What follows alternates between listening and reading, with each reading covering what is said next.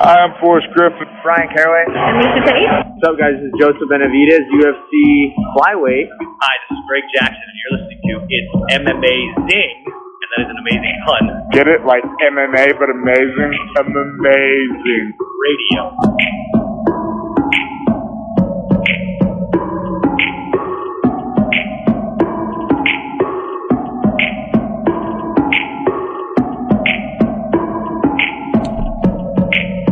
Welcome to It's Some Amazing Radio. I am your host, Dr. Law. With me, as always, DJ Mark. What's up? Also with me, Kid Presentable. Gang's all here. And finally, Stefan not bearing the lead. With me this week, Lavender Gooms. Hey guys. Uh, first off, there was no show last week. That didn't mean we didn't record a show. It just means that despite us doing this 360 times, uh, shit went bad. And, um, happen. Stuff happens. stuff happens. Um, and uh, I don't sound like this because of that. Um, so we're gonna start off this podcast talking about Kobe Bryant, and I know some of you aren't basketball fans necessarily, but I'm sure you're aware of who he is, and maybe some of you just aren't comfortable talking about like death and stuff. But quite frankly, we've been all over the place in this podcast talking about a lot of things. But if it really does like something you don't want to listen to or something, I don't know, man. Tough shit. We're talking about it you know, hit fast forward till you stop us saying the word Kobe. Um, so uh, if somehow you avoided, you missed the news. Yesterday morning, um, a helicopter left uh, John Wayne Airport in Irvine carrying Kobe Bryant, his 13 year old daughter, a bunch of other um, Seven other passengers. seven other passengers, including the pilot, including gentleman who's the uh, head co- one of the coaches at Orange County City College baseball team, kind of a JUCO legend. The gentleman forgot his name. Apologize. Uh, a couple of his daughter's teammates, uh, another um, uh, basketball coach, also. Um, plane was headed for Thousand Oaks, which people who know uh, Los Angeles geography, it's not that far, but LA traffic being what it is, uh, Kobe had come to travel by helicopter a lot. And unfortunately, um, there's some sort of um, they're not sure yet what happened, but the plane crashed into the side of a mountain in uh, Calabasas, which you all probably watch enough reality TV know where Calabasas is at this point. Um, so um, it was, to say the least, shocking, and we're all kind of reeling from this, all of us to different degrees. Um, we're all most. I mean, Mark isn't, but three of us are pretty big basketball fans, and me and Stefan being, you know, growing up in the Bay Area a lot of people, you know, I saw a lot of Lakers growing up. And uh, beyond that, um, this man was basically Michael Jordan to us, to our generation. You know, I'm 33 years old, turning 34 in a week or so. Kobe came and got drafted, I want to say, in 96, guys. You know, I was six. 10 years old. Kobe, I spent my teenage years, Kobe Bryant being the best basketball player in the world, just tormenting my team. You know, my team wasn't good. Just, but those four times a year, Kobe would just, you know, destroy us. And we were just watching a maestro at work. And this is going to be kind of all over the place, this conversation. And it's, um, it's kind of hard to like narrow it at all, but it's just, you know, it was a giant, like a cultural giant went, uh, and passed away yesterday. And that was rough. And the fact that there was children on the plane, makes it honestly so much worse. And uh, my little brother called me to tell me the news, and he had to say it like three times because I didn't, I wasn't comprehending it because we were talking about it before the show started. We're like, you have an expectation almost of what the news you're going to hear in a day. And sometimes things surprise you a little bit. You know, this happens, that happens. But when something happens that isn't even like in the realm of possibility in your head, like Kobe Bryant dies in a helicopter crash is something that like I couldn't even consider the first couple times he said it to me. And I told the guys, I don't know if Steph you'd heard yet already, but I put it in the group chat. I know I put it in the group chat I have with Mike and the New York and our New York friends, and uh, you guys were all at a bar, and I kind of broke the news to all of you. I know, and that was it was just surreal. Um, like my parents, my mom's not a basketball fan at all, but everybody knows who Kobe Bryant is. Like she was just crushed. My dad, like, and it was on every channel. You know, it was like it was a global icon, passed away. And it just made you think, like, you know, it doesn't matter how successful you are or how, like, you know, how what how blessed you are in this life to have, you know, to be rich or, you know, famous or all those things. And life isn't fair, man. And sometimes, you know, horrible things happen and you just got to tell the people around you how much you love them because you don't know. Um, Steph, what do you, uh, I mean, we talked a little bit yesterday about this, but this was just some terrible news, man. Um, yeah, this one hit me really, really hard. Um, you know, like it's stupid, like the top big celebrity deaths of my life, you know, but it he, he's right up there um in terms of just like kind of how it made me feel, you know, and, and that's selfish, right? But when we talk about these icons, it is kind of about the impact they left, their legacy, and how they affected people they didn't know, and that's kind of the beauty of what they contributed. Um, I've been in a funk for like two days now.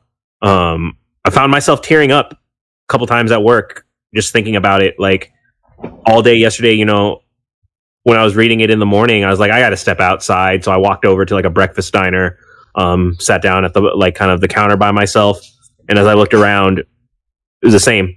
Um, s- senior citizens, young teenagers, um, parents with their families. Everyone was looking at their phone. Um, I heard it in English. I heard it in Spanish. Um, Kobe, Kobe. You know, everyone, everyone was talking about it. It just he he was a cultural icon. Um, and he was so much more. Like he's so like, you know, I'm probably all over the place. Like you, you mentioned Bob, but like, I, I feel like it warrants it. You know, um, I, uh, an older uh, gentleman that was at me, he said like, he said, you know, you you you know, you're probably too young, but like this is like a John Lennon moment. This is like a people remember where they were when they Absolutely. heard this news, when when they read this news. Um, because he was that he he we saw this man's whole life. Um, for the you know for the people who aren't necessarily the sports fans, um, you know I I'm old enough to have seen Jordan, but by the time I saw him, he was kind of a mythic figure.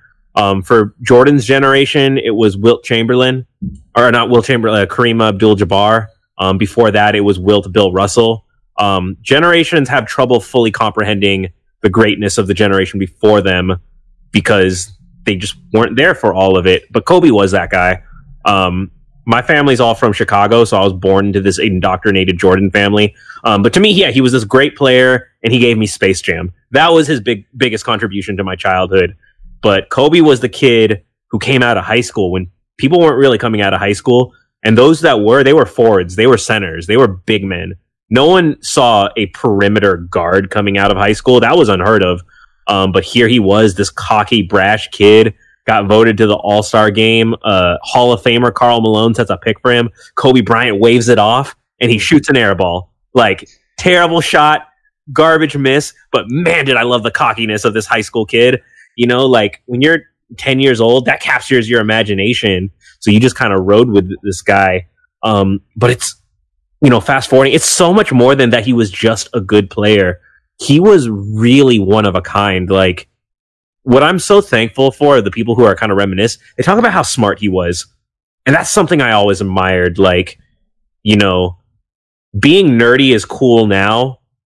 Being well read is like an admirable quality now. It was tough growing up. This man spoke like three, four languages. He's fluent in Italian. He's fluent in Spanish. You know, he grew up abroad. Like, he was this kind of unique thing. Stefan, real quick, I don't want to miss this thing because you mentioned how smart he is. Because everybody listening to this probably has the ESPN Plus subscription.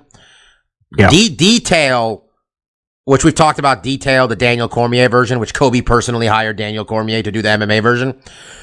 Watch some of the episodes of Kobe Bryant detail if you're any sort of basketball fan. And the way he breaks down film is some of the most incredible things. Like, he's a basketball genius, Stefan. Like, you Yeah, put it- absolutely. nailed it. Basketball genius. Um, yeah, and you know that was going to kind of lead to one of my points. Is um, you know, I heard another reporter say, and I thought it was very poignant. Um, Kobe Bryant is also, you know, for as great things as he did to be one of the top ten best basketball players that ever lived. Who cares about where he falls on that totem? He he gets to be in that discussion, and that's enough, right?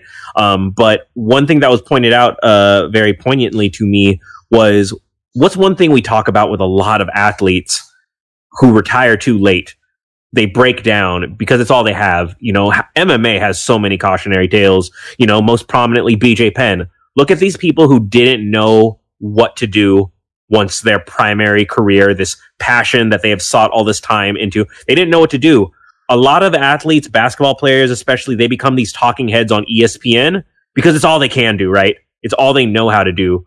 Kobe Bryant won an Oscar last year with his entertainment company that he started. Like, this was a man who set up his second act and he was doing it with flying colors. You know, he was doing these entertainment avenues. He was investing in so many things. It's a man who was not bored in retirement. Like, you know, it's very possible he was going to do so many greater things in his second act than he did as a player. And that's, that's, that's an amazing thing, you know, that we potentially lost, you know. Um, like you, you mentioned the kids, that angle is a 13 year old. His, uh, mi- I mean, he has four daughters now. But I was going to say the middle daughter, but you know, it was so cute how much she looked up to him and, you know, um, He's a little basketball prodigy. it's to his kids to pe- to people to our generation the, the man was a goddamn inspiration i told you you know bob when i was you know we were in middle school i used to go to the park every day and i would try to take a jump shot the way kobe did i tried to use his form like like you said there's the whole generation of stars in the nba right now this was their guy they looked up to yeah jordan yeah jordan but we all looked up to kobe we all wanted I mean, to you, like if you Kobe. watched any of the games or tried to watch these poor guys play yesterday, you just saw a bunch of broken people, man. And it's like so many of them, like they all love LeBron, and it's going to be the next generation where LeBron's their guy, really. And you saw LeBron. If anybody saw that clip of LeBron getting off the plane, getting the news, and like, like that was their superhero, man.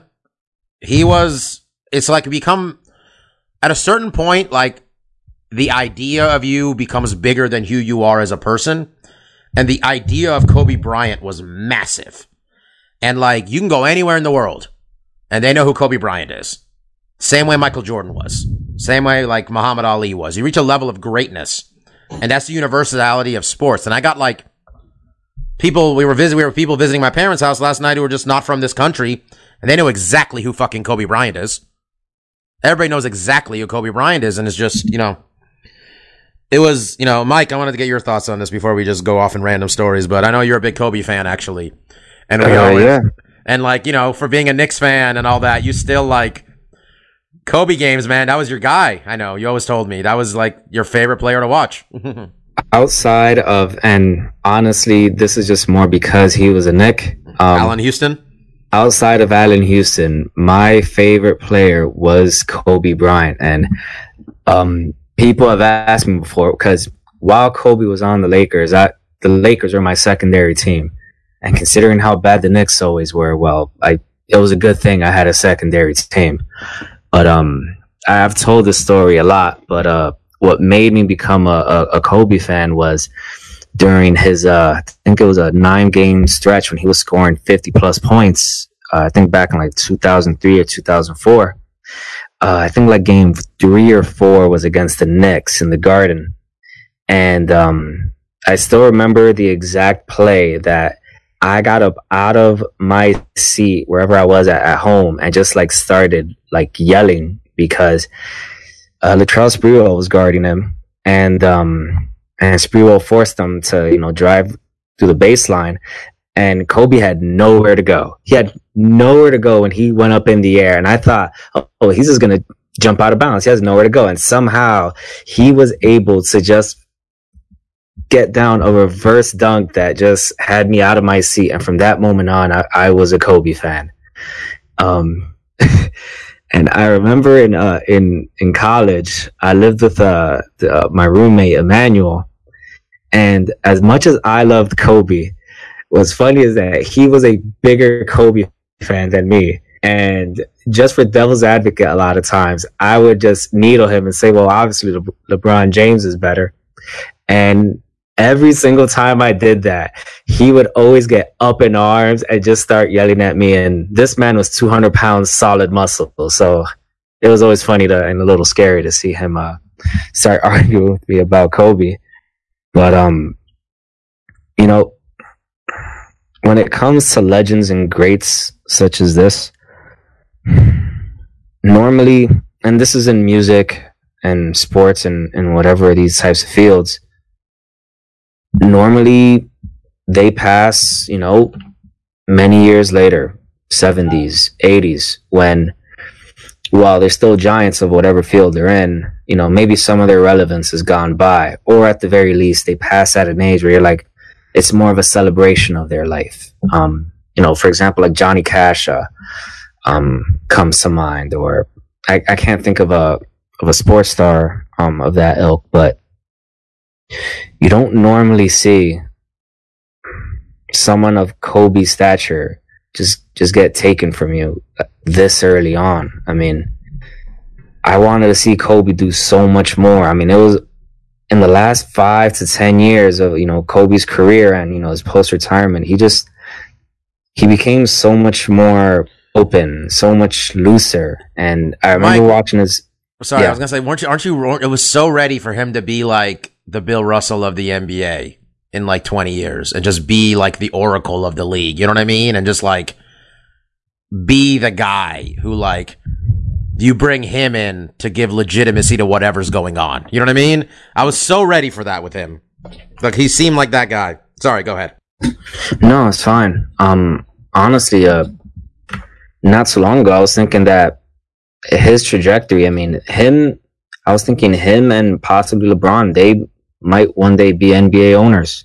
Um, I never saw Kobe as possibly being a coach, but I did see him at some point maybe having some type of ownership stake in a team. Um, because Kobe's Kobe's too good just to be a coach. You know, Kobe's got to be an owner. You know, um, and I mean, yeah, I mean, s- similar, similar to you, Steph. Um, and honestly, I've never like, I've never been so emotional when a, when a celebrity dies. Um, normally it's just like, man, that that really sucks, or like, oh, that that's really fucked up, and I'll be like sad, but that's about it. But um, I found myself at various moments between yesterday and today, um, especially whenever I saw an Instagram uh, video, like especially with his daughter, because as That sad was as it killing me. That as one was sad me. as it was that Kobe Bryant, we lost Kobe Bryant. When I heard that one of his daughters was on the plane as well, the first sound I made was just, no, please tell me no. That was- because I, I don't have any kids. Um, none of us have any kids here. Um, I've got a shit ton of nephews and nieces. Um, and if any of them died, I, I don't know what I would do. I just you got to feel for um for Kobe's late uh, Kobe's wife, um, his widow Vanessa. They got a newborn and two other kids, and you know you can have all the money in the world, man, but you can't replace something like that. And losing a child also. Um, I just wanted to say uh, there's a couple like Kobe moments I'm never gonna forget, and Steph and I have talked about this one a lot.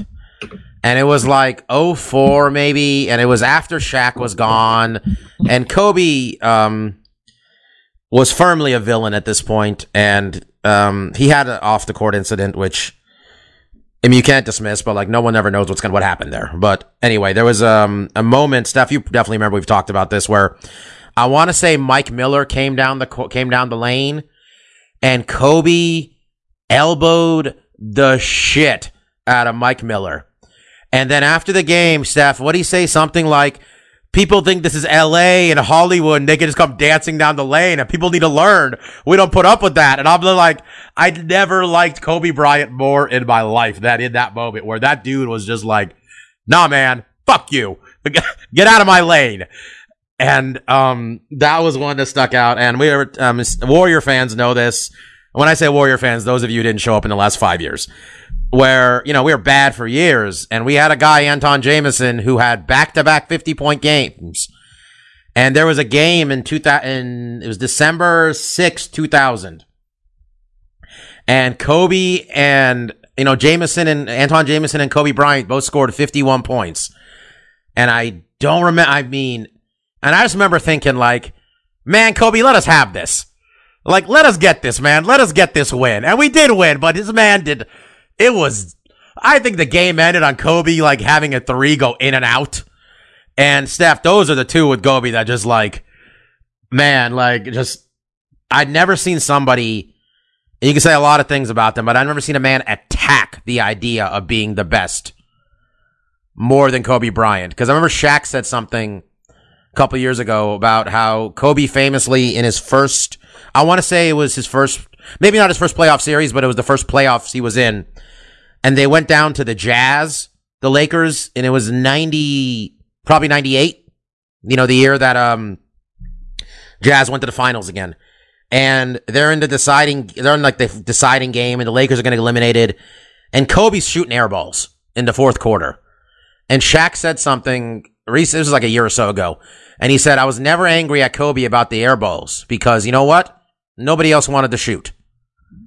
And the man was never scared. I mean, You know, uh, Bob, if that's what you want to say, I feel like you're quoting the wrong iteration of that line. Uh. Um, the best version of that same point was from Kobe himself uh, in the year he won MVP, Uh. and then uh, he's like, he's like, yeah, I won MVP with uh, Smush Parker as my teammate. Is like, what am I supposed to do? Let him shoot? Like, you know, he's, like he's like, he's like, okay, you know, it's either I could take a shot on three guys, or I could pass the sm- ball to Smush Parker during my MVP season. remember he scored 81. taking that shot. He? He scored 81, right? And like in the modern NBA, scoring that many points as a guard is absurd.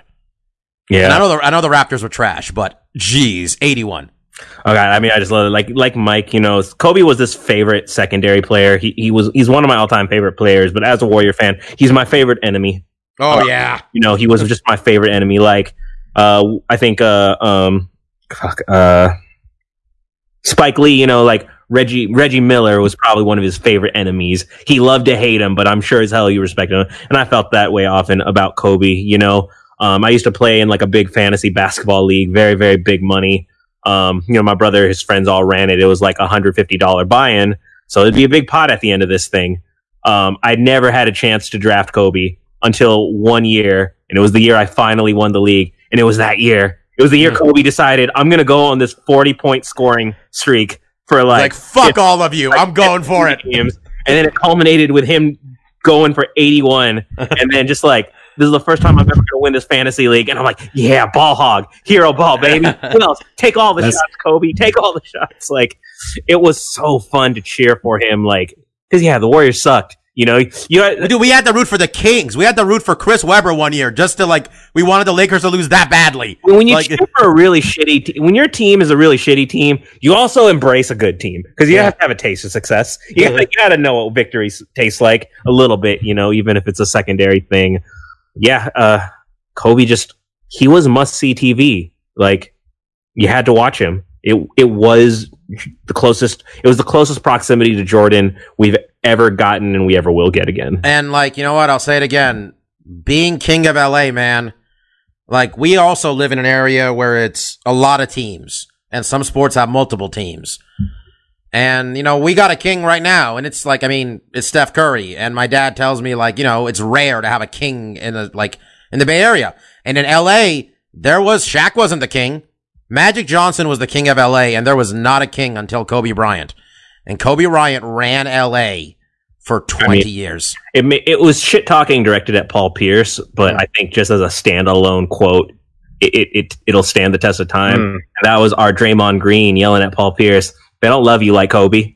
They don't love you like Kobe. Kobe was a unique. Yeah, you know, if you know anybody who lives in LA, you talk to them who tried to walk around town yesterday, like it was like, I mean, the most comparable thing you can give it to is when Magic John they announced Magic Johnson had AIDS, where people just didn't know what to do.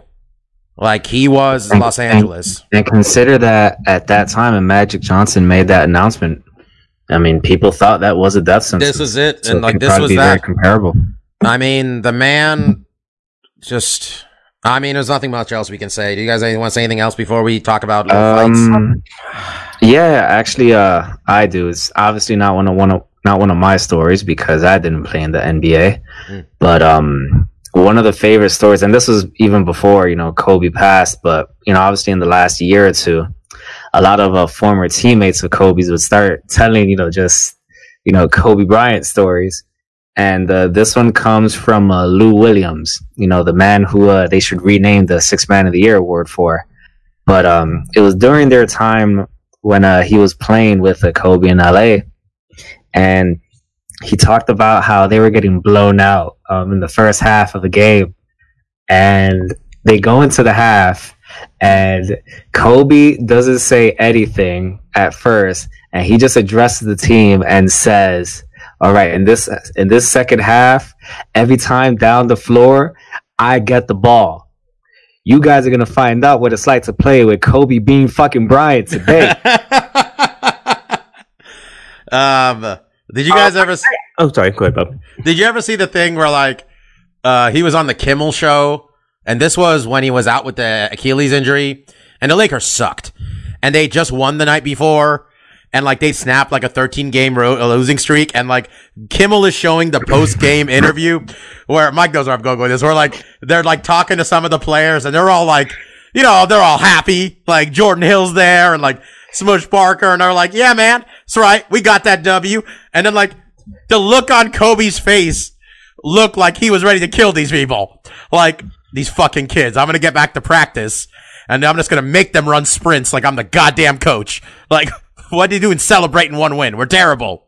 Anyway, Steph, go ahead.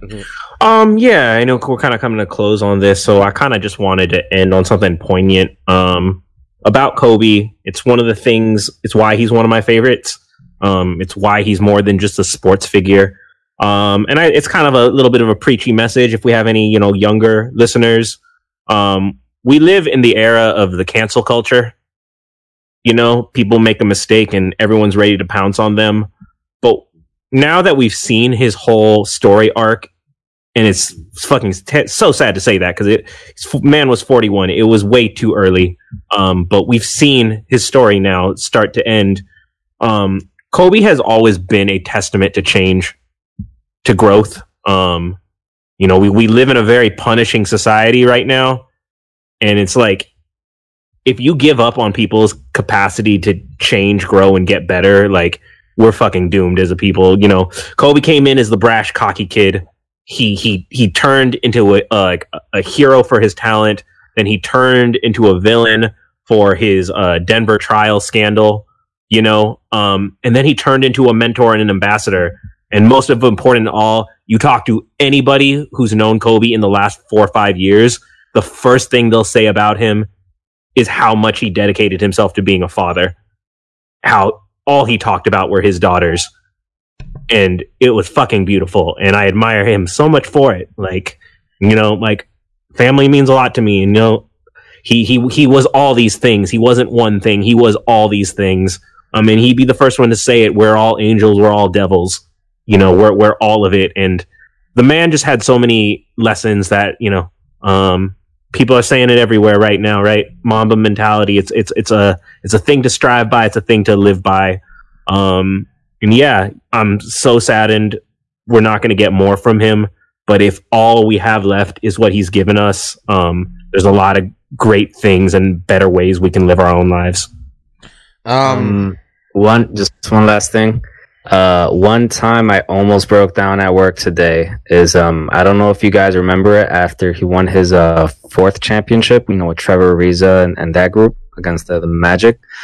Lil Wayne released a song called Kobe Bryant right after the last uh the game, and man, I hadn't heard it probably since we were in law school, and I almost fucking broke down at work hearing that song. It was a rough day. Um. All right, guys. Um, we're gonna try to talk a little bit about fights, and then we're gonna um, we're gonna make fun of Stephen A. Smith a little bit later because it'll be fun and a nice palate cleanser too, quite frankly. But um, there were fights this past weekend. Um, ESPN Plus, baby. ESPN Plus, and guys, I like literally, I went to like turn them on, and I'm like looking, and all of a sudden, I'm like, oh, oh, it's over. I did not know they were going to be this early. So I had to kind of play a bit of catch up. Um, It kind of reminds me of those old, uh, was it Fight Pass cards, Mhm. right? When you're not beholden to commercial breaks and air slots, you just can't keep it rolling. You just keep it yeah, I mean, I mean, I'm a big ESPN Plus fan. I think it's actually pretty good. I mean, the fact that they put the pay per views behind a five dollar paywall is a level of bullshit, which is nonsense. But that's a different conversation. Marcus Curtis Blaydes advanced to 13 and Ngannou. Man's got 13 wins, two losses to Francis Ngannou. What did we learn from him uh, this past weekend against JDS? Yeah, it was a, a pretty compelling fight. Uh, you know, we've gotten to kind of know Curtis Blaydes best as a wrestler type style uh, fighter who, you know, it, it does a pretty good job at getting guys down and can really do some work uh, from the top position. Uh, I think, you know, we we broke down this fight very quickly last week. I don't think we really gave much analysis, but you know, you would think maybe on the feet Junior would have the edge, but um, you know, Curtis Blaydes did a really good job uh, using nice straight punches uh, to get in and out. Uh, what you know, really, what he struggled with, and kind of what my big takeaway was, you know, he did not have good entries on his takedowns. Um, Junior Dos Santos was able to defend all the takedowns that Curtis Blaydes threw at him. Uh, but luckily, you know, Blaydes' hands were quick enough. He's quick enough on the draw. He was able to capitalize on kind of a big mistake that Junior was making throughout this fight, which was loading up really heavy on these lead right uppercuts, um, which is a really, you know, one of Junior Dos Santos' most powerful punches, but and he's gotten away using it as a lead punch, but the way he winds it up, he definitely leaves himself open. And Blaydes was able to capitalize on that, where basically he was able to counter his uppercut with a nice kind of overhand right, which really cracked Junior. Um, you know, didn't put him out, but did enough to let Curtis Blaydes follow up and finish the fight. And this was a really big win for Blaydes, you know, who's been kind of circling the uh, title contention uh, path for a while. You know, like you mentioned, Bobby, his two losses to Ngannou have kind of been the roadblock stopping him from getting a title fight. Um, if he can somehow wait until Ngannou gets a shot and loses or something, I think he Yeah, I has. mean, we got uh, we got. Ngannou versus Bigi Boy coming up. So the whole division is in a bit of a holding pattern, Marcus, because we got a champion who had an eye injury, and then um, we kind of all expect DC and Stipe to go back, run it back a third time. And I don't know if Stipe is fucking with DC because DC made him wait through all that Brock bullshit before he got his rematch. But now Stipe is saying some stuff like, "Oh, maybe I want to fight somebody new," and Cormier's like, do the honorable thing. And I'm like, DC, you don't have a leg to stand on here. Um, it's kind of hard to like see what this fight means for Curtis when like, it's almost like he just didn't lose position from where he was. You know what I mean? Yeah, I mean, I, I, I it, it's a good, you know, I think something we've been critical of of Curtis is not getting, you know, some finishes. I mean, for a while we were kind of throwing him in like he's kind of a boring fighter aspect. Now he's had some really flashy finishes. I think, you know, the fight with Overeem wasn't the most exciting throughout, but he finished it with fireworks, and he finished this fight with fireworks. And I think, you know, while I agree with you, Bobby, like it's tough because there's a couple guys that are going to easily jump him in line. Like you mentioned, DC. If Jones makes a push to go to heavyweight, I think he can get that title shot kind of whenever he wants, just because of his past, you know, what he's done in the past. And Curtis Blaydes could easily get looked over. And I think these losses to Ngannou kind of always put Ngannou kind of ahead of him as well. So it, it kind of sucks that he does have some roadblocks ahead of him. But yeah, he needs he needs to be active. He needs to continue to get wins, which is exactly what he did here. And he got another highlight for the reel. So I mean, this is really a win win for him. It, I agree with you. It might be a little bit of a holding pattern because we don't know who's getting the next title shot.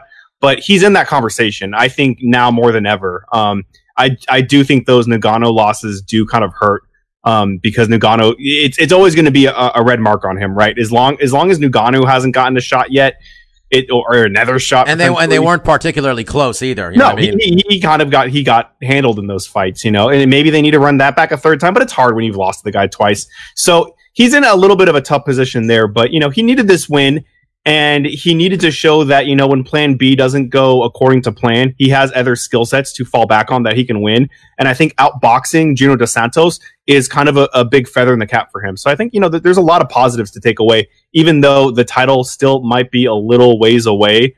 Um, he's got to do what he has to do, and that's to get impressive wins, which he did last Saturday. Uh, Stefan, um, I mean, real quick on Blaydes, you know, Bark uh, mentioned his boring reputation. Um, one thing I will say that he gets a 10 out of 10 for in being memorable and likable in my eyes. Um, it is a trip down to our my long since dead segment, uh, mostly just because I was too lazy to ever really follow up on it, and that's the walkout music review. Um, the man has decided it's it's three fights now, so I can say he's decided on it. Uh, he uses that Mortal Kombat theme as his Yes, he walkout does. music, so um, That's fun. that's such an easy way for me to like you. So, uh, tip of the hat, Curtis Blaydes. Steph, um, Michael Chiesa somebody that I think I know I've been pretty critical of, and I think you've been with me with most of these two, where he kind of doesn't get it done when it comes to big fights. And um, you know what? The man got a top five win here. He actually got, and it's like most of the people coming out of it are red were just like, how the hell did Michael Chiesa ever make 155? Because he is huge.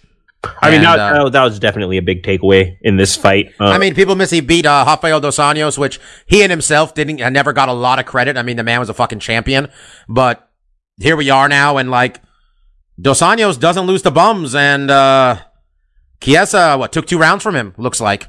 yeah, um, I it, Possibly looked, three? it, it seemed pretty one. I mean, even then, like it's Mm. it was pretty one sided to me. Like I kind of started zoning out on it. Um, but you know, biggest win of Chiesa's career. He looked huge. I don't know if I don't know if because Dos Anjos isn't necessarily a big welterweight, but uh, he looked massive, kind of next to him. Um, I wouldn't say I'm necessarily critical of Chiesa. It's it's it's tough to know what to make of that guy. Um, he's in that lineage of a Kenny Florian, a Matt Brown. Um, they're not particularly exceptional anywhere. They're definitely not, you know, uh, top tier athletes, but like they're just pretty damn good across the board. Like he's got solid boxing. He's got solid grappling. I mean, he, he has above average grappling. Uh, I'll be honest. He, he can't always assert it though. Is kind of one of his problems. You know what it is, man? I've uh, maybe it's me, but I've always felt like when he would lose, he'd come up with an excuse, and then I'd always felt like, nah, man, you lost because you made A, B, and C mistakes, and you're not addressing it. Almost, it felt like, you know what I It might mean? be mistakes, or it might just be he's not capable of it. Right? He's one of like I, all that was to say he's one of those maximum effort guys where he's gonna get. Uh, brief little snafu right there, Steph. You were talking about Chiesa and maximum effort.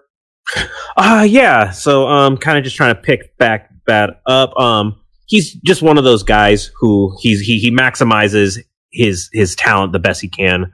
Right? He, he's not one of the the plus athletes as they call them. So you you never really know. You can't be sure if this guy's going to get over the hill. But you know. Um, whether Dos Anjos is a small welterweight, whether he's getting kind of towards the end of his run, um, that remains to be seen. But it's definitely Chiesa's biggest win. Um, you know, I, I evoke a guy like Dustin Poirier, right? Just a kind of division below, where like he he looks really good sometimes, right? It looks like oh maybe if he puts this together, uh, is he ever going to make it? And then you kind of think oh maybe he's just not good enough. But we just saw, you know, he didn't defend that title, but he had the run of his career, right? He he technically was an interim champion, so that's kind of where I lump Chiesa in. Um, you know, he sees himself as that, right? Uh, if you saw his post fight, he called out uh, Colby Covington. Yeah, that's what I wanted to see, Mike. Um, he called out the man who can't talk right now. Um, he called out Kobe Co- Colby Covington. We're coming off of him beating Diego Sanchez. Him, uh, I mean, we're talking about coming off of Chiesa. I mean, beating Diego Sanchez, beating Carlos Condit, and now beating Rafael Dos Anjos.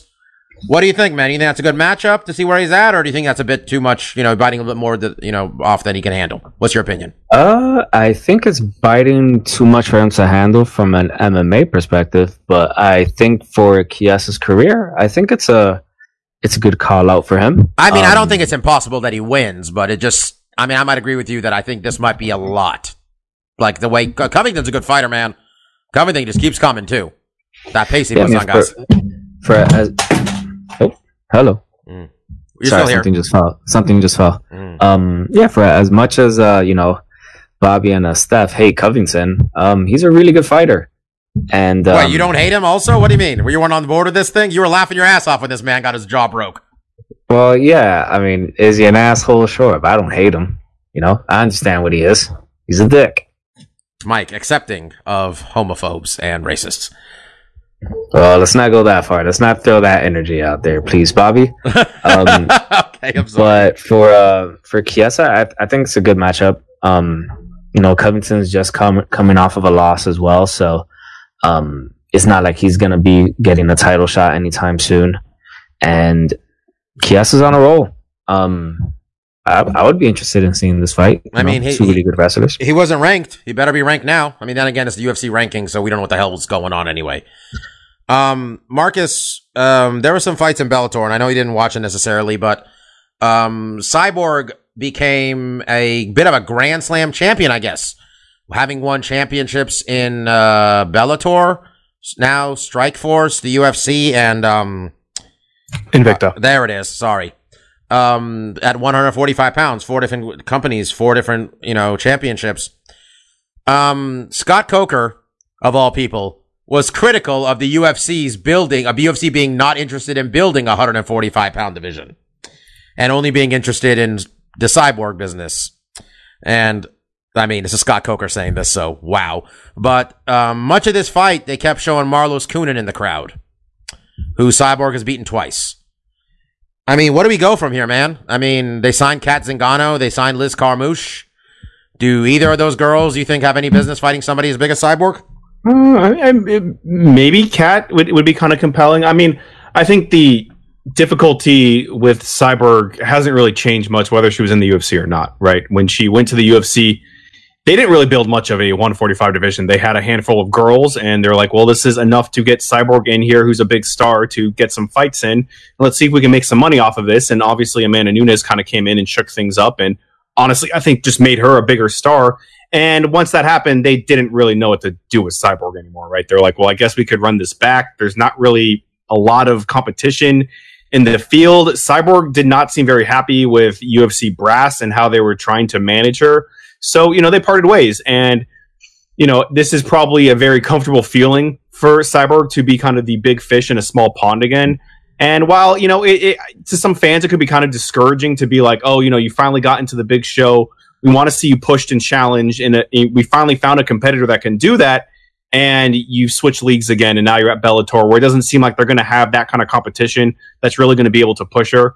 Um, and, and I, I tend to agree with that. But I also think if a fighter just isn't happy with where they're at, where, you know, the fights they're getting offered, the money they're getting offered, and they can get something better somewhere else, even if it is a scenario like this where you're kind of going to be fighting in a smaller league where the competition, you know, on paper isn't going to be as accelerated or seen as, you know, the top of the game.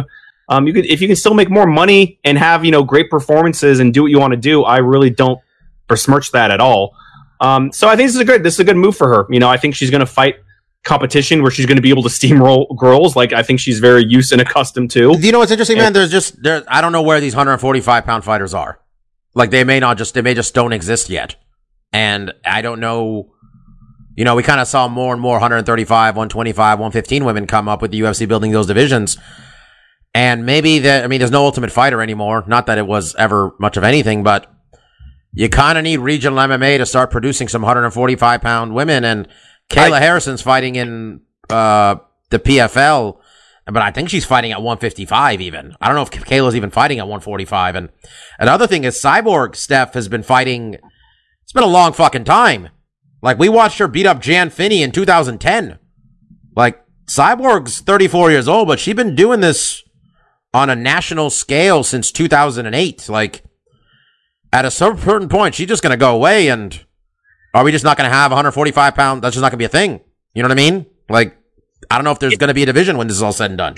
it's it's tough, right? Um, there's not inherently a feeder into this weight class is the problem. Um, if you kind of use it as a base against like heavyweight men fighters, like the really really good ones, a lot of them were ex wrestlers or football players and things who didn't pan out. Where there's like there's where this body type like a fit version of it to be a professional fighter there's not a lot of like things out there in terms of women. I mean, like, what's going on in Invicta? there's just leftover women for this division Does anybody know if Invicta's got a featherweight champion, who it is, and like what are we dealing with here? Like, I don't even know. Like, if there's like Megan Anderson used to be out there, like Megan, sorry, Megan Anderson, and like she's shown to maybe not be. I mean, she wasn't. She couldn't get past Holly Holm, but like, I'm looking right now at their 145 pound champion, who's six and two, and they list her weight class as 135, and she's the champion at 145. I don't, you know what I mean? Like, i mean based on who like other non-cyborg champions or even fighters in this division are can't for the most part almost all of them we can say they're 135ers who just didn't cut and that's why they made 145 like you know I remember, like- like we like we all like Felicia Spencer, but like she already took her cyborg ass kicking. there No. it just isn't a natural feeder for this weight class in terms of those body types But you know, I think that's something that we used to say that about just the women's division in general, uh, maybe about nine, ten years ago, where it's like, oh, well, where are all the women going to come from? And I think it's just you got to give um, you know, the 145 division a few years. It'll likely happen when Cyborg is past her prime, but I guarantee you there are some women that are maybe 150, 160 pounds who are legit athletes and are thinking, you know I can get into MMA and they'll be the future of the 145 pound division. It's just that it's Well, not going to be for like five, ten years, I think. The other issue is too is that when you have a dominant competitor at a division like this, anyone that shows any promise, including Amanda Nunes when she first stepped in at 135, they're going to be like, oh, "Are you ready to fight Cyborg yet? Let, us get you into let's get you in the octagon with Cyborg as quickly as possible because she needs you know meat to chew on."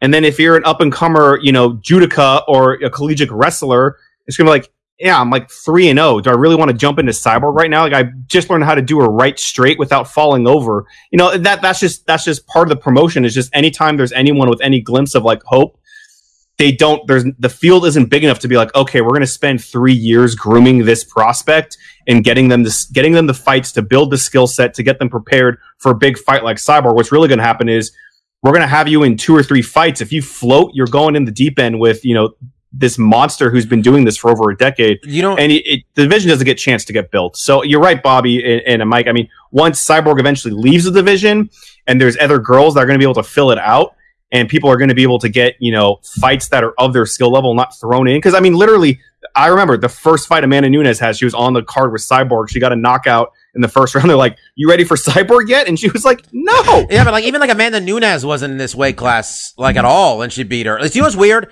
Like, you know, Ronda showed up, and you can like draw a line to like, and like they'll talk about it like this. These little girls got inspired, or like you know, you got a bunch of twenty two year olds in the UFC now who all saw Ronda fights five years ago. You know, because it's been a couple years now when Ron before Ronda showed up. You know, that was not. You know, that was like 2014, 2013 and shit when Ronda showed up. It's seven years now. And you got people like uh, Aspen Ladd, who's super young and stuff, who like will say they saw Ronda fight and they made her want to fight. And I don't know if Cyborg didn't have that, or maybe because she wasn't in the UFC, but I don't see a lot of like, okay, this is this like 135, 145 pound woman who's like, I just don't know where they are. Where are these 20s? Where's the 22 year olds that are like young? And I don't know. I mean- I'm, I'm, I, maybe I'm not paying enough attention to Invicta. You know what I mean? Maybe there It- exists, but like, I mean, the, the reality is, is that it's always going to be hard to get a large field field of female athletes to get into competitive sports. There's just social stigmas. There is just so many things going against them that even if you see a Ronda, let, let's say I'm a young athletic 18 year old. I play volleyball, softball, and track and field at my high school, and I see Ronda. I'm like, yeah, that's badass. She's a badass woman. This is like, well, okay, let's look at my options here. I'm a I'm a collegiate athlete in high school and I'm playing at a fairly high level. I can get scholarships for volleyball and softball. There's just not there's still no programs that are facilitating combative sports for women. I mean, there is wrestling clubs and they'll I mean, look, when I, when I wrestled in high school, there was a couple females that were on other teams, but they were few and far between. You can count them on you can all you can count them all on one hand.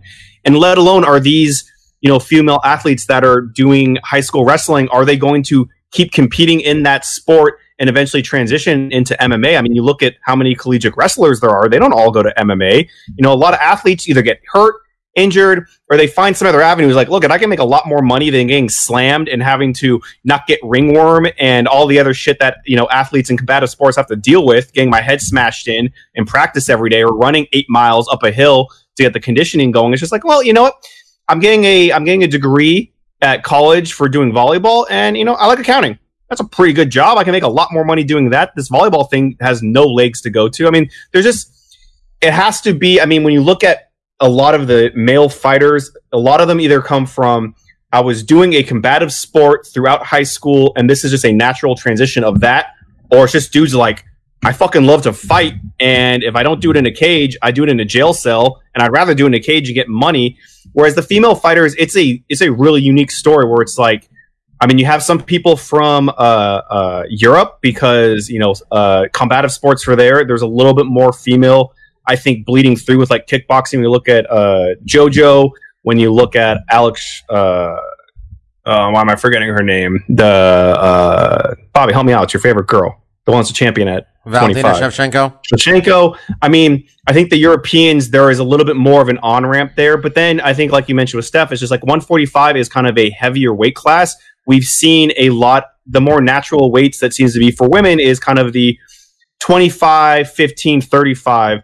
45, you kind of get into. I mean, you look at Cyborg too. She's not built like a lot of female combatants. She's fucking toned up. She's been hitting the weights for a really long time, building that musculature. And a lot of women don't necessarily, even in combat sports, don't go that route. I think it's a fairly new development in women women's uh, MMA to really do strength and conditioning.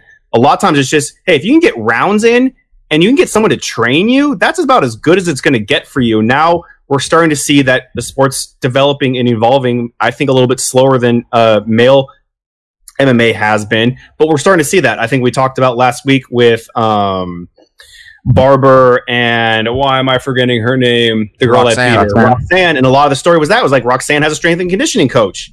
This is kind of a new thing. She's getting more stronger, and I think this is a new development. So I think there's there still needs to be more evolution in just the social stigma of having a female join a MMA gym or a kickboxing gym or joining the wrestling team. I still think there's social pressures for them to even go there where you have to be kind of strong willed and be like, no, I want to join the male wrestling team.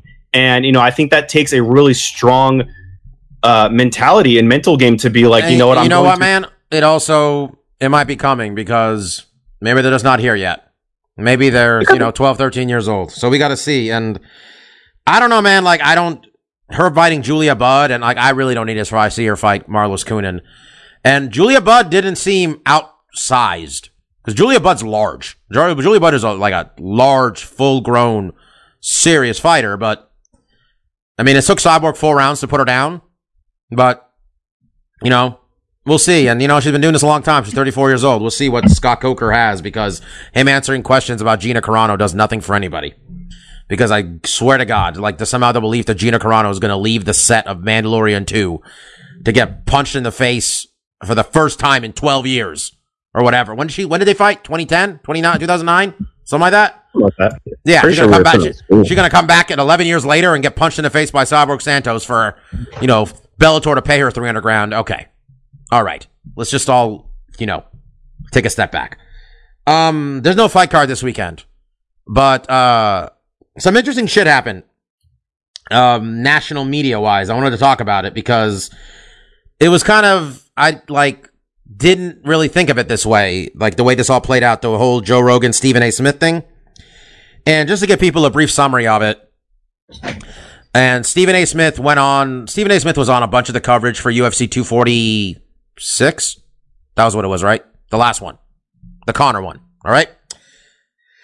And then, like after the fight was over, he went on there and said some shit about Con about Cowboy Cerrone be giving up, and like he should have. He was trying to talk like, oh, you know, you got hit with the shoulder, you should take a step back, and he was trying to talk some stupid ass fight strategy, and um, you know, and then you know, Joe Rogan said some stuff on his podcast, and Joe Rogan was just like, look, Stephen A. Smith makes a lot of money, which is true. Stephen A. Smith makes eight million dollars a year doing his thing, and his thing is a shtick. He goes on TV, he talks loud, he talk gets all people all riled up. And um Joe Rogan's like, it doesn't do anything for this sport to have him yell. And that in itself is an interesting conversation. We can get to that too, because Stephen A. Smith talking about something, inevitably there's more people watching. It's him providing an uninformed take. It doing anything for anybody is a whole different discussion there. But the part I found interesting was Mark here, and this isn't me picking on you on any level. I hope you don't think it is. But Stephen A. Smith has been doing the shtick, Mike, probably what? 10, 12 years on, on ESPN? Maybe. At least. At least. Shit, probably longer. And, um, Mark, like many MMA fans, quite frankly, and I'd say a lot of MMA fans are like Mark, where they don't watch a lot of other sports. And so Stephen A. Smith's, uh, shtick, um, which Stefan, I think you put it as getting people, you know, working people into a shoot with his nonsense, um, is getting a whole new audience where people aren't used to this man just going on TV and just talking out his asshole about stuff he just doesn't know what he's talking about. Um, and I don't know, it was kind of interesting. And, but really, the thing I want to lead off with, Mike, and I want to go to you with this is Joe Rogan said something interesting where like and I don't know if he's, you know, right or wrong to say that, like, you coming on with your sports radio, sports talk bullshit about a sport you know what the no don't know what the fuck you're talking about isn't gonna play, and you came into this being. I mean, you've been an MMA fan now for ten years. I don't know why I even put it up like at this point, but like. You came into a sport that had a I, very still consider, I still consider myself the casual MMA fan. well because like you came into kind of dive into being an MMA hardcore fan, and this what did you say when this before the show started about what MMA hard, hardcore MMA fans won't put up with? Uh, yeah. So, um, that's why, like, I remember when we first started this podcast. Um, you know, you, Mark, Steph, you know, you guys really know all your shit about MMA. And when I remember when we first started the podcast, I used to always give like a like a disclaimer, like, "Hey, I I'm just a common fan. I don't know too much about this sport." Oh, you're one of us now, brother. but that was mainly because you know i didn't want to be someone who was just gonna talk out of my ass as if i knew everything about a sport that i frankly did not know everything about.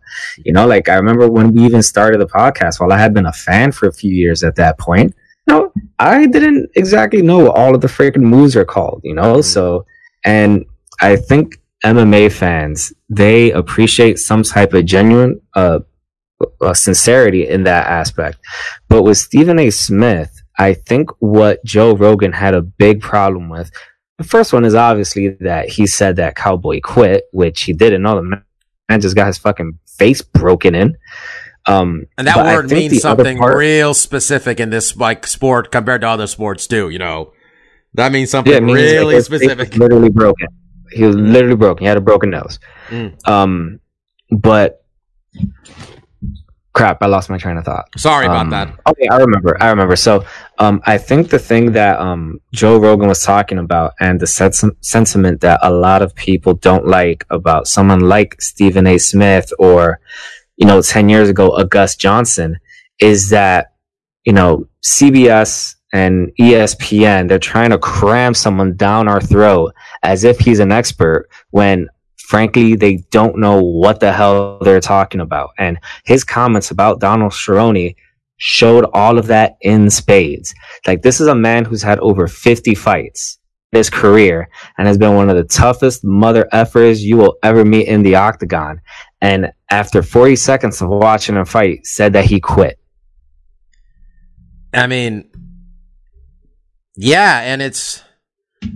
I know it's a sensitive fan base, and we all know this, Steph, that MMA fans are sensitive.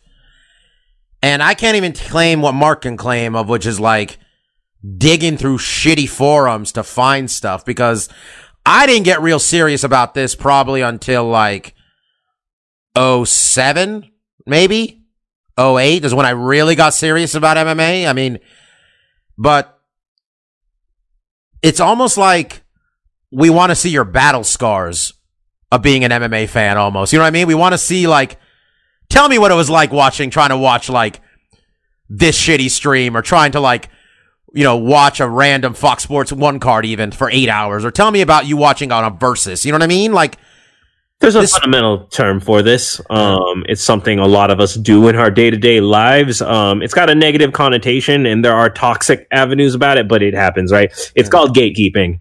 very Uh, true. We all have it to some degree. Um, I've mentioned it a lot of times. Is like, you know, I was I was into a lot of nerdy things before those nerdy things became the highest grossing mainstream top forms of Hey man, how much did I gatekeep being a Warrior fan about about an hour ago? You know what I mean? it happens, right? Um, but the stance I always take with things is, um, I don't care. I, I will never want anyone to not give that thing I love and am passionate about a chance. I just want them to do it sincerely. Um, you know what? If someone talks to me about X Men and they get timelines and names wrong or power sets, but I, I tell they genuinely like it, um, I will always give them a pass. I'll be happy to, you know, share it, not in like a preachy way. Um, but what MMA fans are going to be sensitive to, and this goes across so many fandoms, is when someone just shows up trying to have a, you know, a grandiose like victim of the moment take like that, you know, like he quit, you know, like all those things. It, it's these reactionary takes, not just a hot take. It's it's a reactionary. It erases all context and history except for the last five seconds, and that's just something that annoys everyone, particularly any fandom. So you know, the the we're in a very nascent stage of MMA media. It's why we always felt like, hey, for the most part, our little podcast is nearly as credible as 98% of all other MMA media. But one thing in general is that media fan base, if you're going to cover the sport, since it's not lucrative, since it's not in the spotlight, you at some level have a passion for it. At some level of it, you're just a fan. Um, so you try to be sincere. You disagree with takes, but for the most part, people have been coming from a sincere place. But now that we're going to get into the talking head media cycle of big ESPN money, that's one of the cons to signing this deal with the devil is you're going to get these guys who showed up out of the blue. Like you said it, Bob, in our message, they're trying to make themselves the story with the asinine. He's trying to get himself over. That's what his gimmick is. He tries to put himself over. yeah, Um, it's going to be annoying. I mean, Marcus, I know you, this sport being popular, this sport not being popular among the mainstream, you've never given the slightest fuck. And this, you know what? And like, really, as people who watch this sport, this sport getting popular, the only thing that I'm imagine you care about is, well, shit, if more people are watching, maybe these poor bastards get paid more. You know what I mean?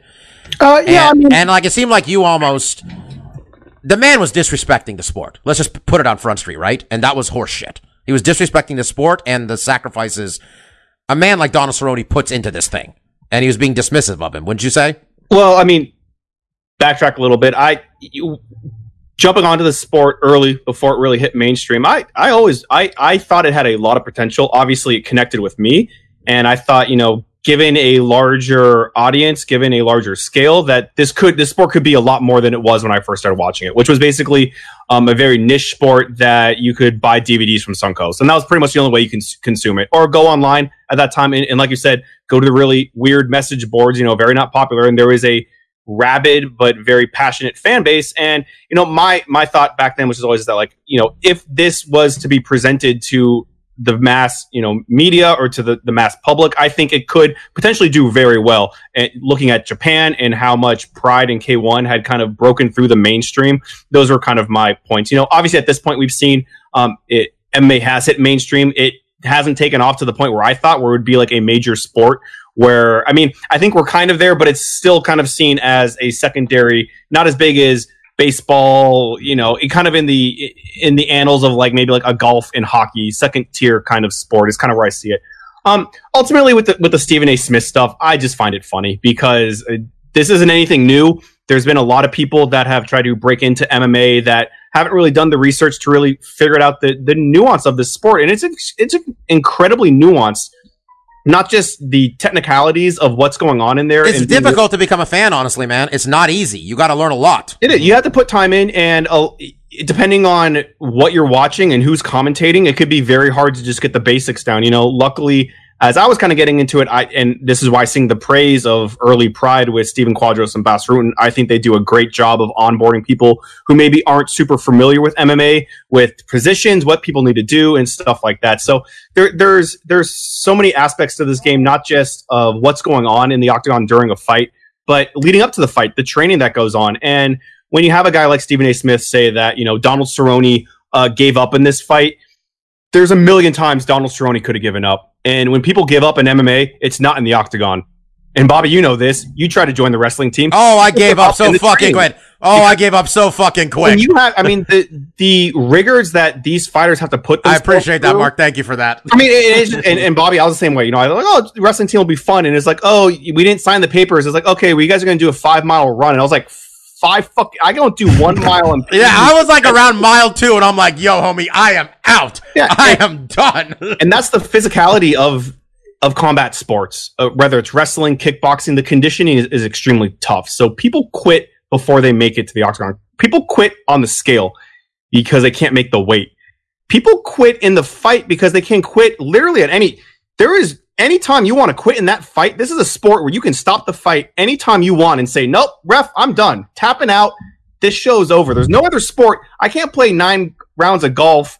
I guess I could get injured or something. And he's not talking about that shit, but you know, and, and just stop. But this is literally a sport that anytime you want to stop fighting, you have that right to stop fighting. And Donald Cerrone didn't stop fighting. He could have tapped at any point he wanted. What he what happened was he went out on his shield, and that's maybe a term that maybe Stephen A. Smith hasn't learned yet. But that's essentially that. Like, look at this dude's not recovering. He's hurt, but he's not giving up. He's going to take the punishment, and someone's going to stop the fight for him because he's not going to stop it himself. So, um, I mean, ultimately, at the end of the day, I just thought it was kind of. I mean, I didn't hear what he said because I don't listen to the commentary after the fights. I mean, literally, when I watch, like when I watch this ESPN two or this ESPN Plus card, I fast forward to the fight.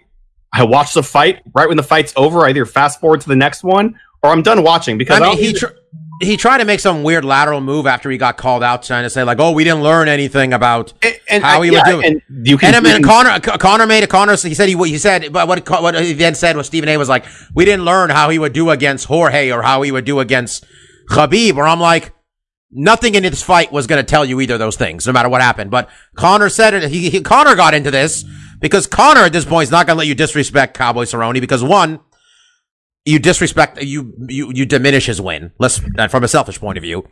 Two, Stephen A. Smith came at the wrong guy here to put this out to because for all the dumb stuff Cowboy Cerrone has said, the man's credentials inside that cage in terms of what he's given us can't really be questioned. And Con- Conor said the call you discussed here is A plus, which is him saying that I'm not going to learn. You're not going to learn from this fight. What I'm going to do against Khabib or Jorge. I didn't show. I don't show enough. I didn't show enough. I'm not paid by the hour though. Joe's comments, however, come from you saying the opposition fighter quit. Broken nose slash orbital bones say different. Fighting is vicious. Those who make the walk deserve full respect. Apologize.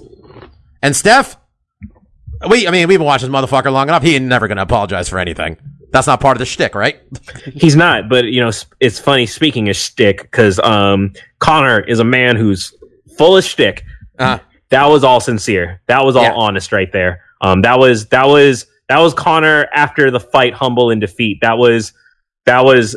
I'll be real. I'm as a student of the game. I'm about to be real, and that was yeah, that was Conor at his most sincere, and so that was my takeaway from that. Like, but yeah, Stephen A. doesn't care about that. Um, he likes the traffic. He likes the clicks. He likes the comments telling him he doesn't know a goddamn thing because you know his name. So do, you, yeah. do you remember, Mike? Do you remember this? Because you and me had a good laugh about this. Remember the time Shannon Sharpe said some dumb shit about how Nate Diaz was like huge and that he's too big to ever make 55 and he's lucky he made 70 and that like he did some sort of judo comparison in the middle there like like Conor don't know what to do with with Nate's judo or something and then he went on Twitter and was defending it for days and about halfway through it I was just like I almost started enjoying it I'm like okay well, this man's just having a good time with being wrong. That's what's happening here. He knows he's wrong. You know what, man? With this sport, and I know we just none of us here are have ever fought. You know, Mark was on the wrestling team. You know, and like we give our opinion on how people fight. And if we tell you a guy didn't fight well, that's from a position of people who've been watching a lot of fights, and in our honest opinion, we don't think they fought well. But to impugn their character is what Stephen A did. And calling in a fight where you're stripped to the waist and you're just out there, man. It's you, some shorts, some tiny ass gloves. You ain't got no shoes on and you're just naked in front of the world. And you know, there's no game tomorrow for like, if you lost today, you can win tomorrow. Like Cowboy Cerrone hasn't said a fucking word because Cowboy Cerrone went on national TV two weeks ago and got his ass whooped in front of his grandma, his wife, his child, in front of millions of people. He got his ass whooped. And it's a humbling experience. And to have some clown, because that's what Stephen A. Smith is. He's a clown. You know, I consider like, him more to- of a. I consider him more of a muppet. Muppet. Okay, sure. He goes on TV and he's not qualified to talk about really any sport. And basketball, probably he's the most qualified because give the man his due. He was a beat reporter for the Sixers for like 10 years in the late 90s or something. And to have someone go and disrespect you like that, And I'm sure it's nice that his peers are defending him. Because nobody, and like, the defense you'll read a lot of times with this stuff, people be like, why does he have to apologize? He just gave his opinion. And we're living in this world now where all of a sudden, just because you say something, I'm supposed to give you some sort of level of pass because it's just your opinion. If you're not qualified, you're not qualified, man. And just being able to say something and say it loudly doesn't make you right. And And just because people pay you a lot of money to make a lot of noise on TV doesn't make you right and doesn't mean you are respected or anybody should give any credence to your thing. And when you go on TV and if you're as famous as this man is, I'm getting a little serious here. If you're as famous as this man is, and if you're giving yourself all this credit for new eyes watching this sport, when you lower, when you don't provide people the proper context for what they're actually watching, you don't do anything for this sport. You know, you're supposed to, you're a sports reporter, you're a sports analyst, you're a sports commentator. You're not bigger than this. The sport is what you're talking about. And when you diminish the athletes, it does nothing for the sport. It does nothing for anybody except you. And it's a purely selfish act at that point. That's kind of went on a rant there. And I know we were having fun with this, but that's what he did. And it's not, you know, Well, I think like the funny. The I, funny and I, look, are- I, and look, I watch this show. I watch his show, and I used to watch his show on the, in the morning at the gym because I like watching sports shouting because there's no consequences, really, compared to the news.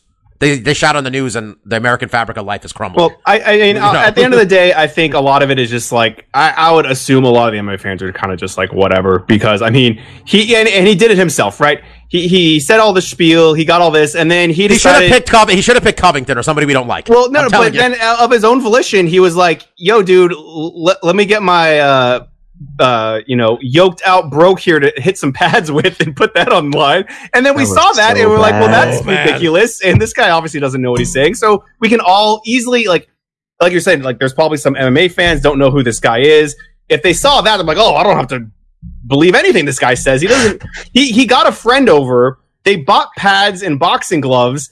They didn't think to watch a YouTube video, but like I don't know how to throw a, a left punch, and they went, you know what? I think if you throw a punch at the knees, that's pretty good. And what's the exact opposite of that? Let's let's wrench that back up into a big uppercut, and let's do that ten. it was like some and throw that horrible street. Like you saw, you watched, see, like you played Street Fighter beforehand and said, "I wonder if I could try some Ryu shit."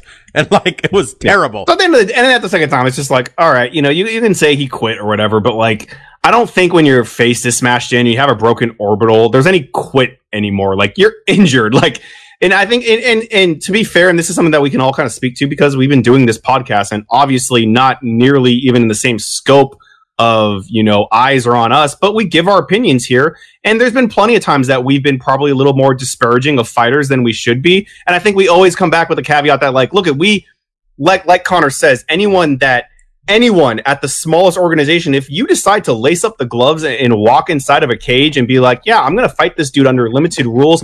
I don't care if you're 380 and you never trained a day in your life. That takes balls, and you get some respect for that. Now, when we're being extremely critical of these fighters, and I've been critical of Cerrone, saying sometimes he mentally breaks and stuff. That's just us looking at the highest level. That's not someone just saying like, oh, you know, he just quit in the middle of fights. Like, no, like when someone mentally breaks down, it's because they're physically and mentally just broken, and that is a a a level of exhaustion and exertion that none of us can speak to. You know, I, I've trained before. I've pushed myself to the point where I'm vomiting and stuff, and it's completely different when it's a real fight and you're, You're- doing you all know that what, man, shit, you but also fight- taking damage in, in You're real a different breed, man. You do this thing, man. You're a different breed. Can I just uh, chime in on um, you know Donald's poor uh, Cowboys He can't catch no breaks? Uh, can we talk about mental breaking in his regard? Yeah, Nate Diaz was like, of course Conor won. That's not that tough of a fight.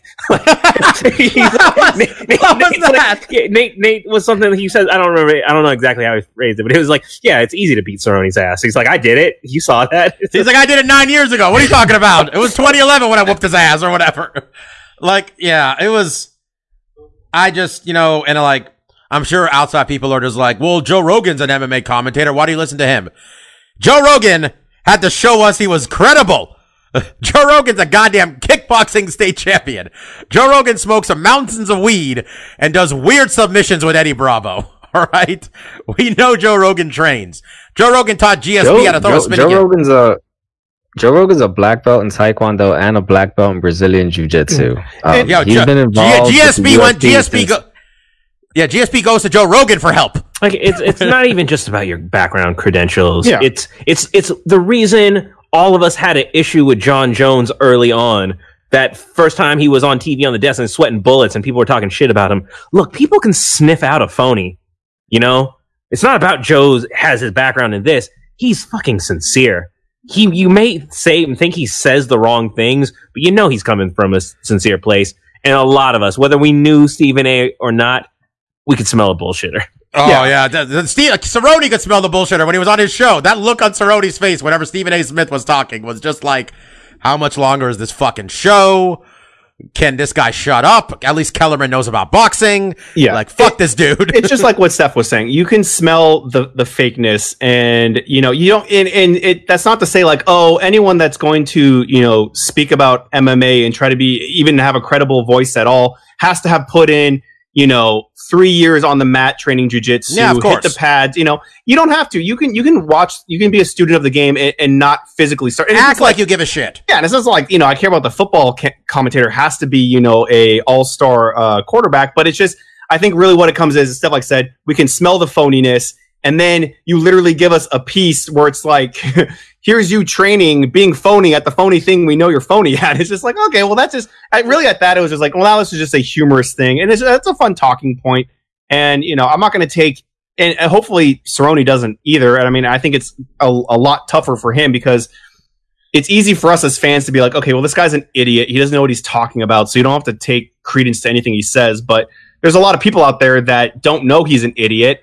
And are gonna, and like you said, Bobby, you're gonna think that he's besmirching this guy, and that's kind of messed up. But hopefully, Cerrone knows, like, and I think he's thick-skinned enough to be like, I know what I do, I know who I am, and what I'm putting out in the sport. This guy talking shit doesn't mean anything. People You- talk you know shit interest- all the time, and especially for MMA fighters, they've had to live on the internet for a long time, and that's where all the shit talking goes all the time. And like you said, Bobby, MMA fans are very weak minded. We are very easy to be like, this guy, he loses a fight. Oh, he's bullshit. Everything he's done in his career has been invalidated. He's never fought anyone tough. All his fights have been gimmies, and he had this one tough fight and he lost, and now he's a joke. We do that all the time, and they come back and they're great. You know, that's just part of the ebb and flow of the sport game. You're always you're always judged on what It's, you a, did it's last. a zero sum game, man, with everybody. Yeah, Just because this guy's fun. great. If this guy's going to be great, the other guy must be terrible. And you know what's interesting? If you guys want to, uh, Ben Folkspawn pointed this out, I believe, what he said. For a company that does not take criticism well, this is interesting how this is all shakes out. Just because this is their broadcast partner, and the biggest star on their broadcast partner is Stephen A. Smith, and this fight was not booked. This but this fight was booked to do what it was supposed to do, right, guys? Let's just not lie to ourselves here. Like this went the way the UFC booked it. Like you know, this went the way it was supposed to. Yeah, which is And it was- also it- makes his comment of like, "Oh, we didn't learn anything about Khabib." It was like, dude, if you want to make that argument, yell at UFC brass and ESPN. Like, why'd you make this fight? If Conor is going to get out there and fight Khabib, he needs to be fighting top Also, level wrestlers. nobody, fi- like, nobody no, fights like Khabib. That's the problem. Exactly, like- nobody fights like this motherfucker. But like, it's interesting because you got a company that does not take criticism well, and this is their broadcast partner, and they're essentially saying, "You guys booked a bullshit fight," is what they're saying. Which, I mean, I enjoyed it. It was We, forty knew, seconds. we knew what we were getting into it, but We you know, talked about it. We like I, I we we talked. We said it. We're not fucking you know psychic here, folks. We said this man starts slow, doesn't move his head. The other guy starts fast, is a fucking sniper with his left hand. What what do you what what was the likely outcome here? It worked out. Anyway, um, let's do stuff we like. This is a long episode, but you know what? It's okay. We missed last week, and we'll we'll give you some great MMA analysis next week. And I'm a little happy that the last week's episode hit the went in the shitter because my stuff we like kind of didn't have the context of Mark having seen it now too. you didn't you didn't sell it strong. Me and Mike I- weren't fully on board. I got a taste now. And now Mark got a taste because I said the New Day podcast is fucking hilarious. And I showed Mark a clip of them talking about their dream matches and Big E of the New Day. Mark, who does he want to face? Yeah, I, I, I mean, his whole shtick. They're talking about dream matches, and I think, and I think the premise was like he wants them to clone Goldberg and have two Goldbergs fight at each other. And honestly, and I think, and this is what's always hard, Bobby. Right? Anytime we say like, "Oh, this show's really funny," how do you convey funny to someone? Yeah, it's like I can't like I, I'm not doing the voice. Story as Yeah. poorly as they do. But I mean, I think it really comes down to you either know who these wrestlers are, the, the New Day, and you, and when we say that, you know how charismatic and exciting they are.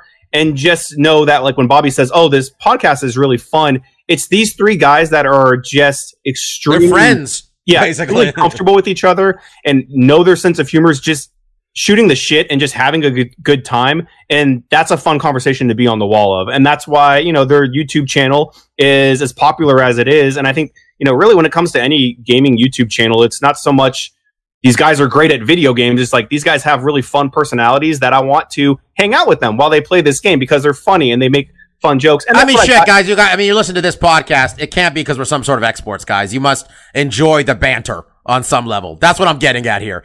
When you listen to any form of entertainment, you enjoy the chemistry between the Yeah. participants. And then, and then to, to rebound off yours, Bobby, I will say you showed me maybe a 30 second clip. Um, when you when you came up to me in the office, like, oh, look at this clip of the new day. I was like, I was pretty like, okay, Bobby, Bobby, you you, show me lots of stuff where I'm like, all right, whatever. Well, what new wrestler did you get in your little wrestling game? It's Karate Kid this time. That's great. It's Doctor. oh, Mark hates that game. it's like was like, oh, look who I got here. Who's this guy? And I was like, I don't know. You tell me what weird rip off. Mark has no time for me and my game. So Oh, yeah. basically saying bar set low, but in this 30 second clip, I, I instantly was like, shit. Uh, one, I want to see that clip again because it was really funny and I want to have a laugh again. And two, you know, I, now the New Day podcast might be something I throw into my rotation when I have a hole, right? When I need a podcast to fill a day, I might go to them and just see, you know, how it is. And, you know, if it sticks and it's fun, you know, maybe I'll continue to listen, maybe not. But uh, I, I would say, you know, it is hard to convey just especially when it comes to humor like this show's funny how is it funny is it my sense of humor uh, but I think it really just kind of spawns on if you know these guys, you know their kind of charisma and their sense of humor, and they're just having a great time,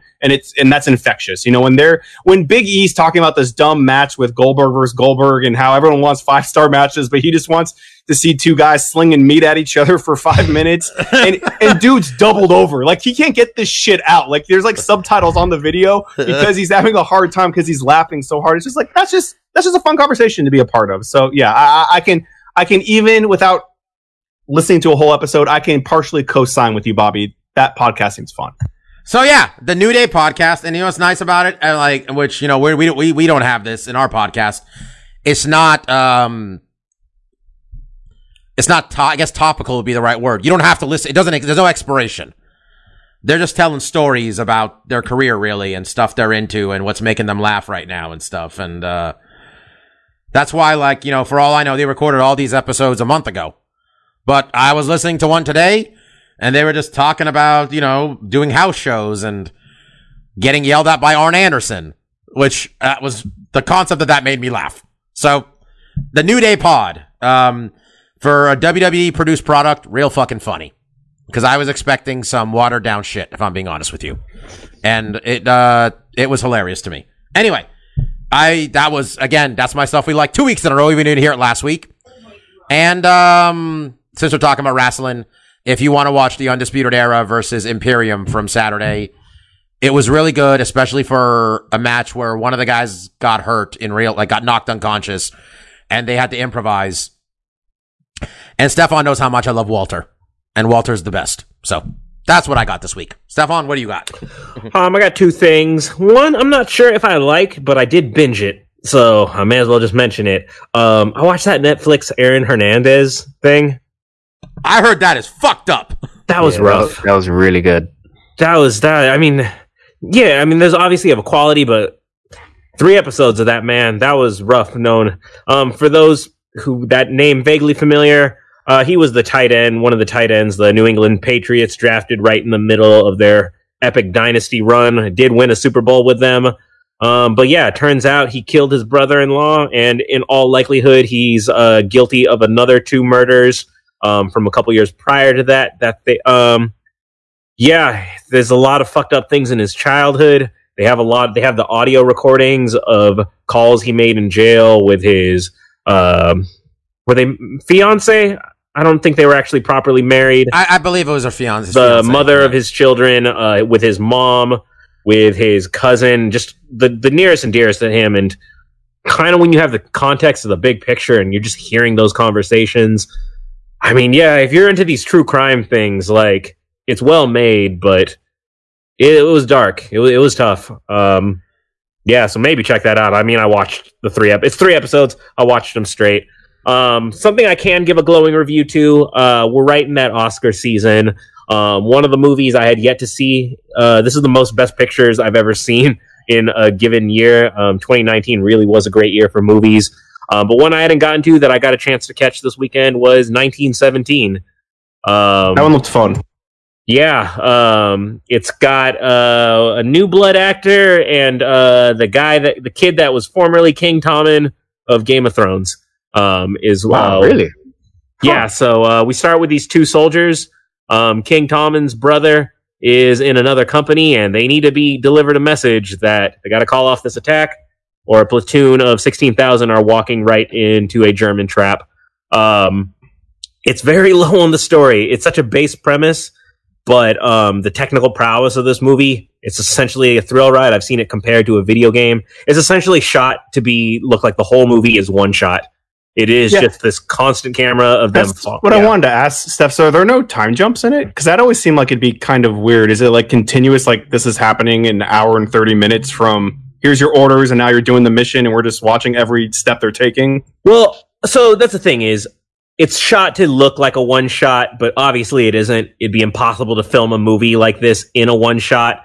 Um, so you essentially that's you just have all this, this tracking camera, but it goes from morning to night to morning again. Um, Okay, the movie okay. obviously isn't that long. They do little tricks here and there where they like cut across a tree, and now it's nightfall Gotcha. now, right? I was just- They're- because all I you see heard them was- float. Yeah, you see them floating down the river. now in like a because they do it in God of War, but that's a long game and they don't change time or anything. So I was just like, okay, is it one shot and it like because it looks like this. There's one scene where it's the sun's up and there's one scene where the sun's down, and now I'm confused. So okay, that makes sense though. Yeah, so there's camera definitely tricks. camera tricks. It's not a true, true one shot, but I mean, just that moving tracking camera kind of creates it. And what the movie lacks in dialogue and necessary story or exposition, it just is amazing from a technical standpoint. It just creates this source of tension. Like, you're essentially on this journey with them. You have that kind of back third person perspective you get in a lot of action video games. And there's always just kind of this sense of impending doom and an impending dread of can these soldiers even deli- can they deliver the message in time? Can they even get there? Like it's not, you know, they have to basically go across. You start in an in an English bunker and their goal is to make it across the no man's land between the German bunker to deliver this message to this other battalion. Um, and yeah, it's just it's kind of like a roller coaster type movie. I'm not the same This- genre, but like Sam Mendes, right? Sam Mendes, uh, I Dude, think he made Skyfall. Is well, he also, the, I mean, Sam Mendes making a war movie. I mean, I've never, I've never served or know what it's like, but he made, I mean, he directed Jarhead, and I remember thinking, this shit's raw. Like this motherfucker knows how to shoot this in a way that I'm like there, like wow. yeah, like it. This movie absolutely should sweep all the technical awards. I think it's absolutely worthy as a Best Picture nominee. Um, I loved it, but I will say if it wins Best Picture, I'm gonna feel like it's a little cheap because um, old time war movie is such Oscar bait. Um, in a year of really great movies in so many categories, I'd like to see a diversity pick win. Um, there were a lot kind of new, more groundbreaking Did, did. Sandler's movies not get nominated? No, it Sandler's didn't. not- yeah, I Uncut saw- Gems got completely left out. I still want to see that movie. It seems fucking compelling. I would, I want to see that. Yes Is and that an no. I hear a lot of things, but then I hear other things where, like, in the premise, it sounds. Well, like, I've heard the guys, the brothers who made this movie, made another movie with Robert Pattinson called Good Time that I heard was fucking bonkers too. Like these guys know how to shoot a weird goddamn movie. Basically, is my understanding. Like they know what they're doing. Um, I don't know. I mean, Anyways, see it. Um, I just recommend seeing it. It's a movie that has to be experienced, and you can't just talk about it. Yeah. Um, Mike, what do you got this week? Uh, for me this week, it's a nostalgic uh, stuff we like. Uh, the year was 1998, and it was the first basketball game I had ever purchased for the N64. Oh, yes, I remember that. Go ahead. Sorry. Uh, so the stuff I like this week is Kobe Bryant and NBA courtside. Steph, do you remember you could get a technical foul? Do you remember you could get a technical foul for that's holding the, onto only, the that's rim? the only thing I want to mention about this game is if you held the Y button, you would hang onto the rim until you got a technical foul, which results in the other team getting a free throw. There was no benefit. There was Oh, you got you didn't you got you never got ejected there either. was no there was nothing there was the mechanism could never assist you in any way it's just like i just want to do this and get a penalty against my team like it was such a weird you game you had never got enough technicals to get ejected. I remember I like I, you know you play a game and you're got a big lead. I'm like I'm holding on to the rim on every fucking shot. Every one of these points, every one of these dunks is worth one point net. All right, that's what's gonna happen here. This other team is shooting 40 free throws. That game wasn't good, but that part was awesome. That was the best part of the game. Got N64 No, no, no. The game minute- was not took- good. I just want to Yeah, give took, a took shout out. to N60. Kobe Wait, did N, Sorry- did N64 to- ever have a good basketball game? Honestly, sorry to impede on mike but since you just brought up a basketball game it just reminded me of a story i read this week did any of you see the story about the basketball league in north korea and how it has different rules I did not. so a mm, slam No. dunk is worth three points if you miss a free throw you lose a point Oh man, the they got it right. the last two minutes, the points can increase up to five points, where a half court shot can be worth six. It Oh, it's like fucking rock and jock. The rules and scoring system changes throughout the course of the game, and I'm like, you know what? There's a lot of bad things you can say about North Korea, but this alternative rules basketball league sounds fun. Do you remember? And anybody who watched wrestling in the late '90s, early 2000s know this. The just the tons of terrible TV shows that would come on after Monday Night Raw. Do you remember Slam Ball, the trampoline basketball league? Which I remember we talk about it, Steph. Like we wanted to do it, but we also wanted our ACLs to remain intact. I mean, yeah, it seems fun in theory. We have a bunch of trampolines built into in random areas of this hardwood court. Um, but then, yeah, after the first season, where you saw how many like crippling knee injuries there were, because uh, apparently launching off of a trampoline that can send you 15 feet in the air isn't great if you don't also land on said trampoline. Um, if you just Mike, did you ever watch this? This was the best. I, did not know. oh, Mike, you got to get This on YouTube. awesome. You got they they hired real basketball coaches like uh Coach Carter, the real Coach Carter was coaching a team. All right, it was called slam ball, and like you could jump from different places, and like the dunks, you shoot, you jump from the three point line, and there was like dudes who had special moves. There was like, Like- an enforcer guy who was like a goalie where he just chilled on the trampoline, ready to get that high bounce to goaltend the shit out of you because there was oh no god, goaltending. that was the best thing they ever put on after Monday Night Raw. It got canceled, of course, but God, I loved slam ball. Anyway, yeah, N64 had terrible basketball games. They never got a good one, did they? I'm trying to think. Like, Well, to be fair, never there was had- no good had a- basketball never had game till 2K. They never had 2K and they never had live, so no. live was the fucking worst. Every series, basketball made- game was bad until the Sega Dreamcast. Okay, I will argue that NBA Shootout 97 was the reason I bought a PlayStation. I don't know, man. right. Uh, double dribble for the Nintendo was pretty good. I liked uh, Give and Go for Super Nintendo. That was the one where you had the camera from behind. I remember.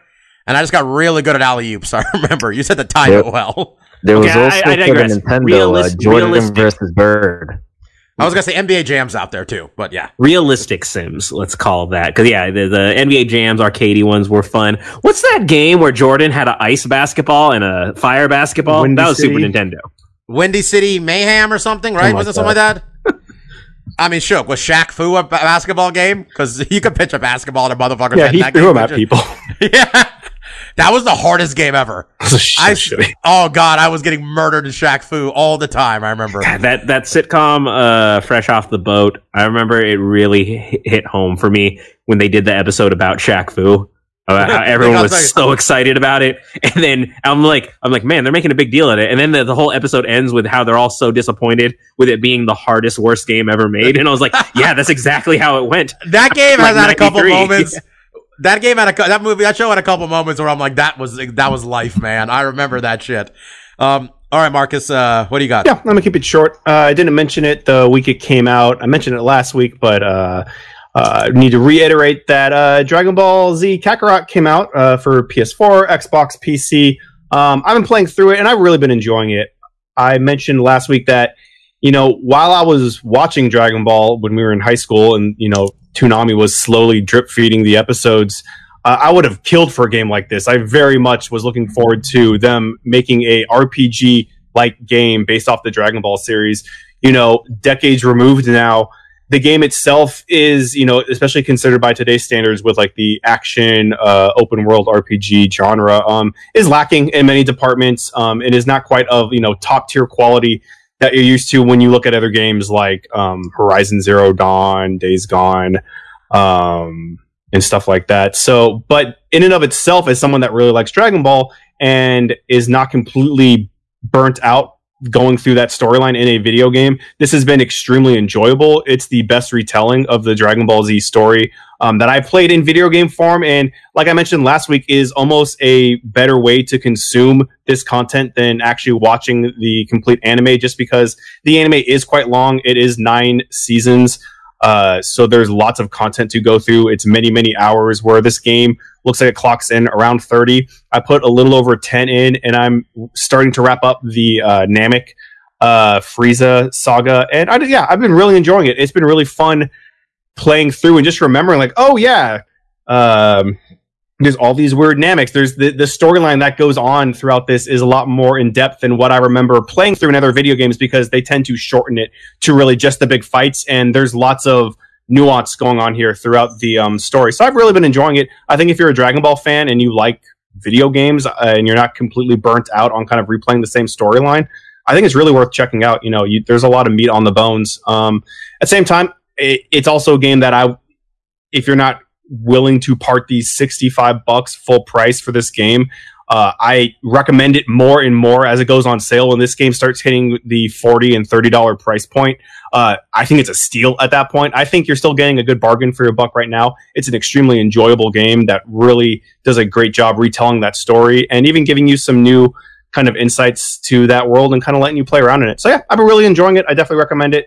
Um, there's not a ton of new games coming out right now. The uh, first quarter looked stacked coming into 2020, and a lot of things have gotten delayed out. So, you know, if your play card is looking a little full, you could do worse than Dragon Ball Kakarot.